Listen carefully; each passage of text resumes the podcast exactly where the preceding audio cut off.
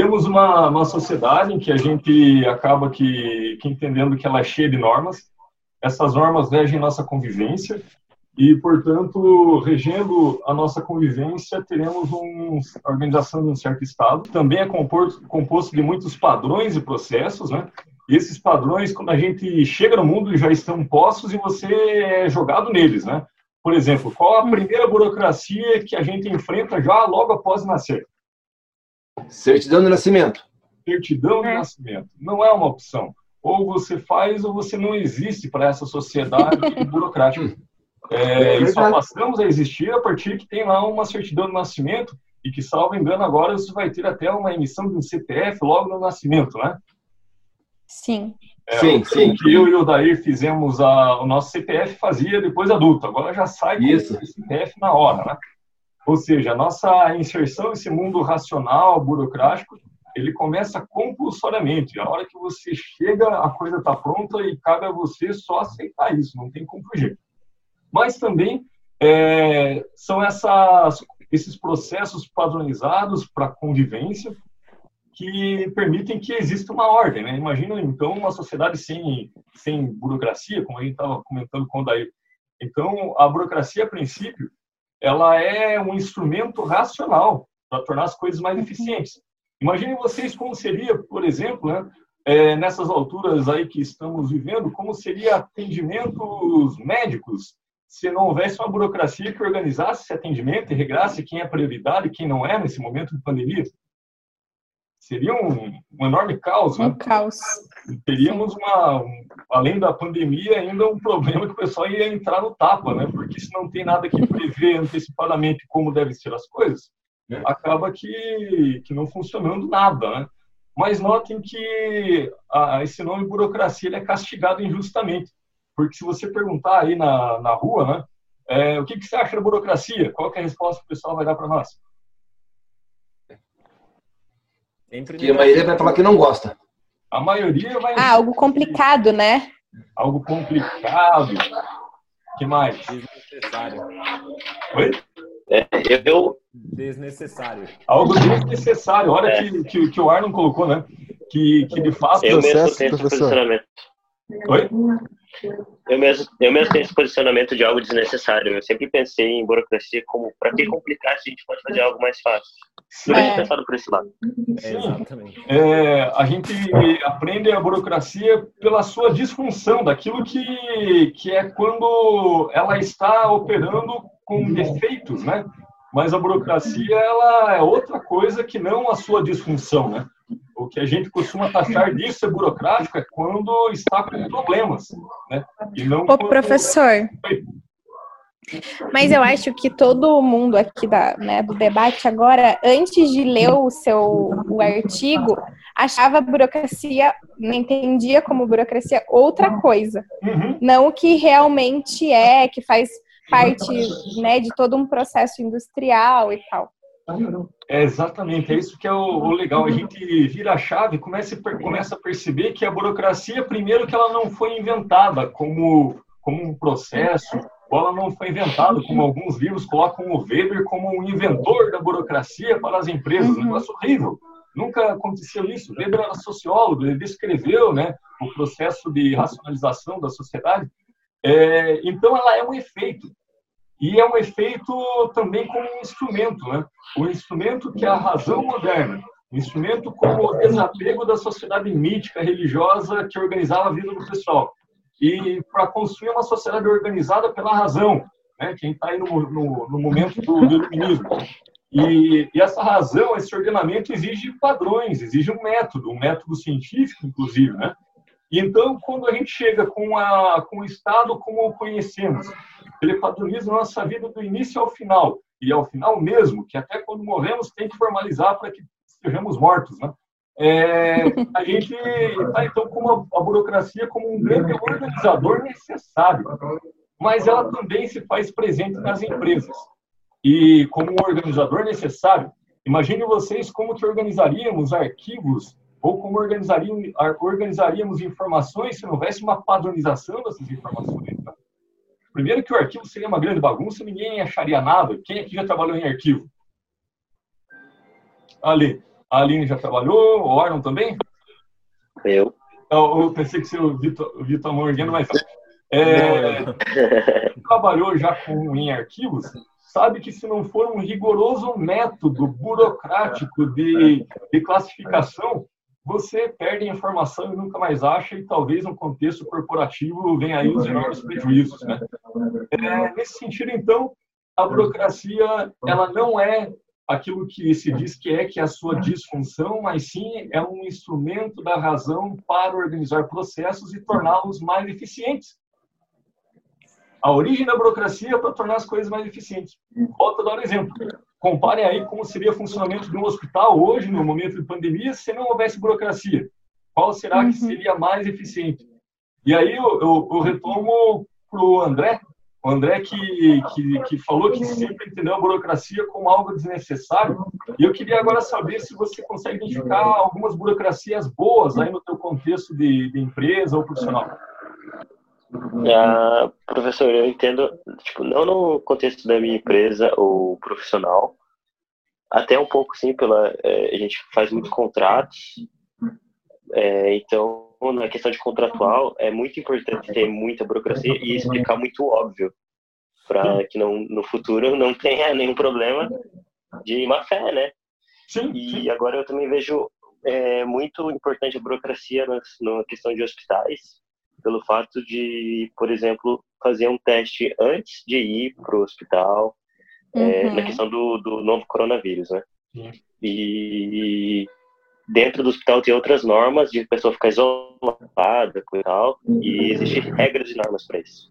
Sim, e, e, a burocracia nesse sentido ela não é nem uma, uma coisa que necessariamente tem que ser a legalidade é, lá da Constituição ou da, da coisa governo ela pode ser um, uma organização racional, né, que mesmo sem estar escrita, mas se houver padronização, né, se houver um método para organizar o processo todo da nossa convivência, ele está resolvido. Claro que ela vai apresentar disfunções, né? Eu queria saber de vocês quando que a burocracia ela é sacaneada é, e que começa a apresentar efeitos é, de colapso. O que, que colapsa a burocracia? É, eu acredito que pelo simples fato de ser humano enxergar a, a parte ruim em tudo, não sei se isso entra algo na questão de psicologia, e pelo fato de quando ela começa a te atrapalhar por alguns momentos, é, aí já tira todas as qualidades. Legal. Eu vejo por mim. Sim. Professor, sim. no artigo, eu não sei se é isso que o senhor perguntou, mas no artigo eu acho que é a parte que tem a Revolução Industrial, não é?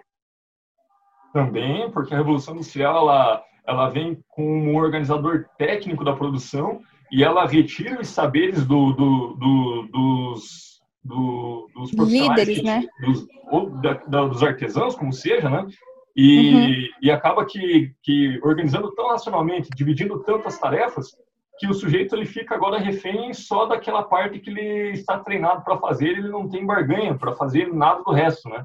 Então ele fica um uhum. especialista e que não consegue transitar mais em outras posições. Né? Eu, quando eu falo no presente, mas eu estou me referindo ali na, no contexto da Revolução Industrial, né? no, no texto de hoje. No início, né? Professor, tá. Oi. eu vejo como uma disfunção da, da burocracia, dando exemplo do meu trabalho, eu trabalho na parte de benefícios do RH, né?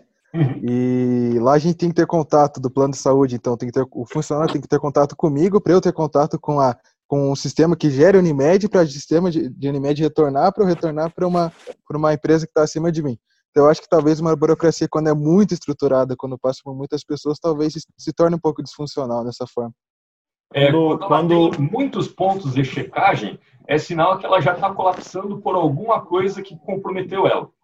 Toda vez que a burocracia ela dá errada, nesse sentido que estamos tratando, é que algum elemento subjetivo invadiu os processos e ela não está conseguindo para padronizar ou objetivar essas coisas que são subjetivas. É, vou dar um exemplo do mais simples, a gente vai ganhando complexidade e vocês me ajudam a pensar aí. É, vamos pensar que todos vocês agora são fiscais. E fiscais é um órgão governamental, porque ali tem, está tudo muito normatizado. E agora vocês estão encarregados de fazer uma, uma autuação, né? é, um auto de infração, em uma empresa aí do bairro, porque essa empresa está soltando resíduos tóxicos aí no córrego que tem próximo. Você está incumbido, então, como fiscal ali da, do, da área ambiental, vai ter que multá-lo.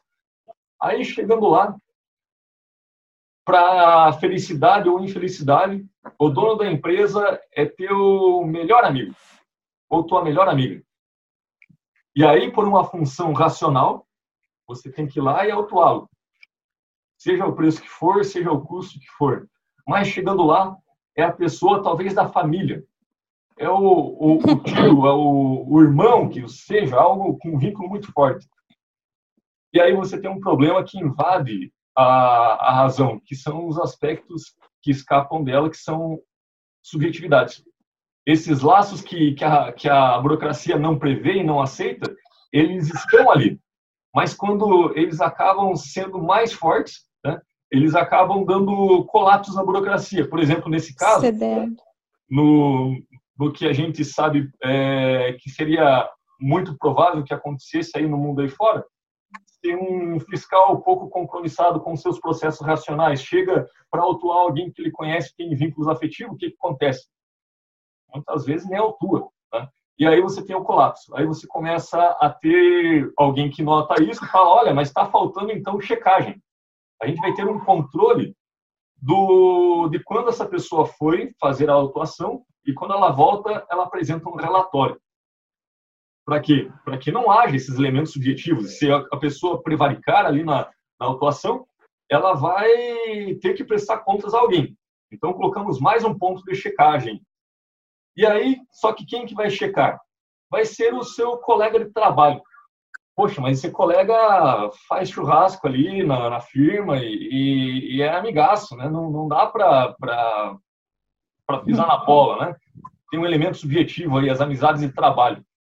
E aí mesmo quando eu não autuei lá a empresa que deveria ter autuado porque era meu parente, meu amicíssimo, chego na empresa, aquele que deveria então fiscalizar com racionalidade aquilo que eu fiz, também não faz.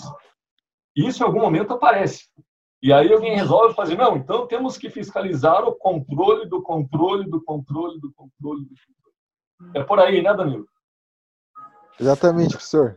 É. E então... Daí é quando daí é quando se torna é, a burocracia mais burocracia, mais burocracia e vai, né, só somando e se Exato. torna algo tão chato para a sociedade. Exato, porque aí a único, o único remédio que, que, a, que a, a razão técnica tem é padronizar e, e objetivar e racionalizar. Mas como a subjetividade ela implode todos esses processos, porque eles escapam à racionalização da, da, da própria burocracia, então, cada vez mais que tem subjetividade, se coloca mais controles. E como é algo subjetivo, escapa ao controle, mais controle. E aí você tem uma espécie de, de círculo vicioso, retroalimentado. E quando se vê, está perdido em processos de controles, mais controles, mais controles, e que não levam a, ao efetivo resultado. É, aí você tem aquelas empresas que trabalham o tempo todo com processos internos e não dão conta de olhar para fora. Né? E às vezes tem uma grande mudança acontecendo, como por exemplo um vírus invadindo o mundo, e as pessoas estavam tão preocupadas com sua burocracia interna que isso passou batido e agora pegou todo mundo de surpresa. Exatamente. Meu professor, pois mas então a gente pode colocar assim que a burocracia, ela meio que ela, ela não pode se auto-sabotar. Tipo assim, ela, entendeu? É. Ela sempre vai ter, ela vai sofrer sempre uma interferência externa. É. Tem que ter algum tipo de, sub, de subjetividade que vai alterar ela pro bem ou para mal. O único problema é que ela não suporta a subjetividade. E aí está o grande, o, o, grande, o, grande, o grande problema sem solução, porque a gente não pode eliminar a subjetividade, que a subjetividade está na linguagem, inclusive. Se você, Sim, ele... uma ordem, se você dá uma ordem por escrito a alguém com uma, uma espécie de burocracia para padronizar um processo, até essa articulação de palavras, dependendo da comunidade que a pessoa vem, tem outro sentido e faz a coisa errada, e aí os, a, a, todo o processo da racionalidade também já furou. Ou seja, não há como eliminar a subjetividade, mas toda vez que ela se torna fora do controle, o único remédio que a burocracia, enquanto instrumento racional, tem é mais burocracia. Mas se já conseguiu furar a primeira, fura a segunda e assim por diante. Então, é por então, isso... Vai ver que é por isso que todos nós tínhamos aquela impressão antes, que deve ser esse tipo de burocracia que todos nós conhecemos, né? É. Sim, sim. Porque provavelmente já teve um furo, né? Exato. É. É, Notem que, Professor. que- Pode falar. É, não, é, só queria perguntar se nesse caso você acha que empresas terceirizadas como KPMG, auditores, eles resolvem esse problema ou onde existe subjetividade vai ter esse problema? Então, muito legal essa pergunta. Porque você sabe que, que essas auditorias externas, elas foram necessárias a partir da quebradeira da Bolsa na, em 1929. né? Ali se exigiu que tivesse uma checagem de alguém externo que não pudessem falsear as informações contábeis de uma empresa, porque foi uma crise de confiança nas informações que, que inclusive participou daquela crise de 29. A mesma coisa aconteceu em 2008. Mas vamos falar então de 2008, que muitos de vocês já, já lembram do que, que aconteceu. É, ela começa nos Estados Unidos, né, com com uma crise. Banco Lehman Brothers. Oi? O Banco Lehman Brothers. O Banco Lehman Brothers começa ali que tinham contratos podres, né? Ou seja, teve uma certa forma de burlar a, a, a racionalidade do processo e começaram a fazer seguros e seguros, seguros, seguros, seguros, em cima de seguro de empréstimo e que acabou ficando sem lastros, né? E aí deu a bolha imobiliária que não tinha lastros para bancar os prejuízos, lastros de securitização. É, então, nesse sentido, é, quando tem essas crises de confiança, crises de informação, né, é necessário que haja alguém externo. Mas note que se em 29 não tinha uma, uma empresa como, por exemplo, uma KPMG da vida, em 2008 já tinha. Ah, Vamos pegar um caso mais prático ainda. É, toda empresa que está lá na Bolsa de Valores, ela necessita ter audita- auditoria externa, não tem? Todas elas. Quando divulga seu balanço, tem lá, inclusive, embaixo o parecer do auditor, dizendo se tem endossa, se tem ressalvas tal. É, todas aquelas empresas que tiveram graves denúncias de falseamento de demonstrações, é, exemplo lá da Petrobras e a coisa que ficou aí dos últimos oito anos para cá, Notem que, mesmo havendo o mecanismo burocrático de certificação das informações por um agente externo, não eliminou a subjetividade dos vínculos afetivos, daquilo que burla a racionalidade, e ali imputou uma certa, um certo boicote nessa checagem, nesse ponto de checagem externo, e isso passou a ponto de depois se tornar também uma, uma espécie de bolha. Né? Então, o, o grande elemento que, que causa a disfunção da burocracia é a subjetividade. E ela vai atentar contra os processos padronizados. É, por exemplo, agora voltando ali na Revolução Industrial, né? É, vocês já ouviram falar que naquele processo todo de racionalização do trabalho, cada um recebia algo muito rotineiro a ser feito, padronizado, porque, portanto, se você fizer a mesma coisa por muitas vezes, você se torna um perito naquilo, e o pessoal ficava perito numa parte muito pequena do trabalho. Só que isso, por outro lado, tinha algo subjetivo, que não está na conta da racionalidade. As pessoas não são maquininhas que ficam repetindo a mesma rotina sem fadiga. E, e isso fazia, então, já na época, que perdesse a, um pouco da, da produtividade em função da fadiga. Isso tanto é, mental quanto física. Né? Imagina, meus movimentos que geram, inclusive, lesões definitivas. É, só que tem elementos a mais aí, né? Porque tem uma espécie de subjetividade social que vai tentar dar conta de um problema ocasionado pela, pela razão técnica, que era a fadiga física e, e, e mental. E o pessoal começa a perceber que eles podem fazer, por exemplo, uma espécie de acordos de produtividade. Ninguém fica muito acima, né? E ali naquela época, então, fazia uma espécie de acordo que todos iam no mesmo ritmo. Não era o ritmo que o industriário queria, mas tinha ali um elemento que pulava esse processo de maximização de resultado o tempo todo, né? que era uma coisa subjetiva, laços do grupo de operários. Mais do que isso, vocês já ouviram falar ainda também que em alguns momentos alguém jogava uma chave de, de, de ferramenta dentro das máquinas e aquilo travava o processo todo. É racional jogar uma, máquina, uma ferramenta na máquina, ou boicotar, ou tirar o, o, o equipamento da tomada, ou algo assim, para derrubar todo o sistema? Óbvio que não.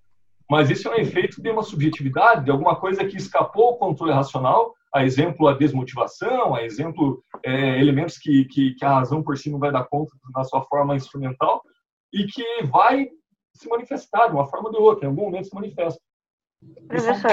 São Professor. Quando você fala de subjetividade na, na biocracia, isso significa o quê?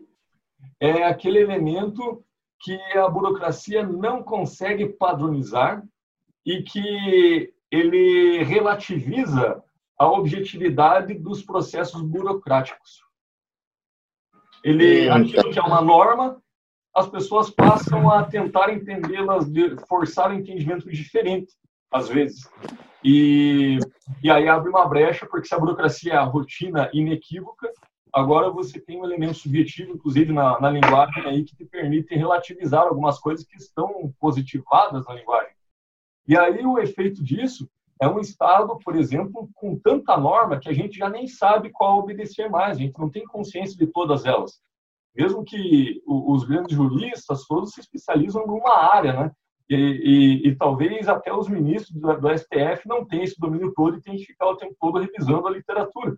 Porque a gente tem uma complexidade racional da sociedade que se manifesta em sua forma burocrática de Estado, que ele se estende e obriga as organizações a acompanharem essa, essa forma de organização social e que nós temos tantas e tantas previsões de tentar dar conta de cada situação da, da realidade que beira a bizarrice às vezes. Já pararam para pensar que o sujeito comete um crime, um homicídio. Vocês já foram no julgamento do homicídio ou não? Eu já fui. já foi. E aí você vai ver que se ele deu o golpe e a pessoa estava numa posição que tinha campo de visão, tem uma regra que determina. Aí vai ver se teve direito de autodefesa. Se ele deu um golpe, dois golpes, já tem uma outra norma que vai dizer qual que vai ser a pena. Se três golpes, se ele usou determinado instrumento pontiagudo, se ele usou uma arma de fogo, cada elemento desse ele está previsto na lei que é uma uma lei muito que é uma legislação que é fruto efeito dessa modernidade é, que é esse positivismo científico de tentar racionalizar tudo possível deixar tudo previsível para que a coisa fique controlada e no final das contas você tem sempre algo novo né é, não à toa que sempre que que esses processos todos estão é, buscando jurisprudência e atualizando porque o texto da Constituição, do Código Penal, do Código Civil, ele não dá conta da dinâmica de mudança social. Então, nesse sentido, tudo aquilo que é padronizado, ele é atrasado. Concordaria com? Professor, eu tenho uma dúvida. Daí, bem antigamente, quando fala de biocracia, nós, pode, nós podemos ver é, tipo o conjunto de regras das normas Uhum. que dirigem uma coisa. Será que tem algumas empresas que, fun- que tipo funciona sem biocracia? Ah, legal, muito boa pergunta, Lucas. O que, que vocês conhecem de empresas menos burocráticas? Conhecem alguma? Não tenho bastante tempo aqui, não sei nada sobre essa empresa, professor. Talvez essas empresas novas agora de aplicativos não tem muita burocracia. Startups, né? Talvez, né? As startups? É, talvez não tenham uma burocracia em sua disfunção, né? Tipo Uber, né, professor? Sei lá, não tem muita burocracia. O cara se cadastra lá, trabalha, Não. recebe pronto. Mas eu acho que burocracia. eu acho que todas as empresas estão, estão relacionadas acho à que todas- burocracia, né? É, eu também acho, porque até essas, esses aplicativos de entrega e tudo mais, é, pra gente que tá comprando, às vezes não tem tanta burocracia, mas pra quem trabalha no lugar, tem todo um Sim. processo, todas umas ordens que tem que Aqui, tá pra mim. Não tá travado, eu não tô ouvindo nada. Quem falou? Até o- Professor, eu acho que se a, a biocracia, se tem normas, daí, É que, como isso, é no que meu ver, tem coisa que você pode fazer, tem algumas coisas que você, que você pode não fazer. Daí, no caso, eu pergunto se tem empresa que pode funcionar sem burocracia. Tá. Segurem essa pergunta. Tem empresa que pode funcionar sem burocracia? A reunião ela vai cair porque venceu os 40 minutos. Eu já atualizo o link na página de vocês. A gente já entra e vai pensando uma resposta para o Lucas aí. Pode ser?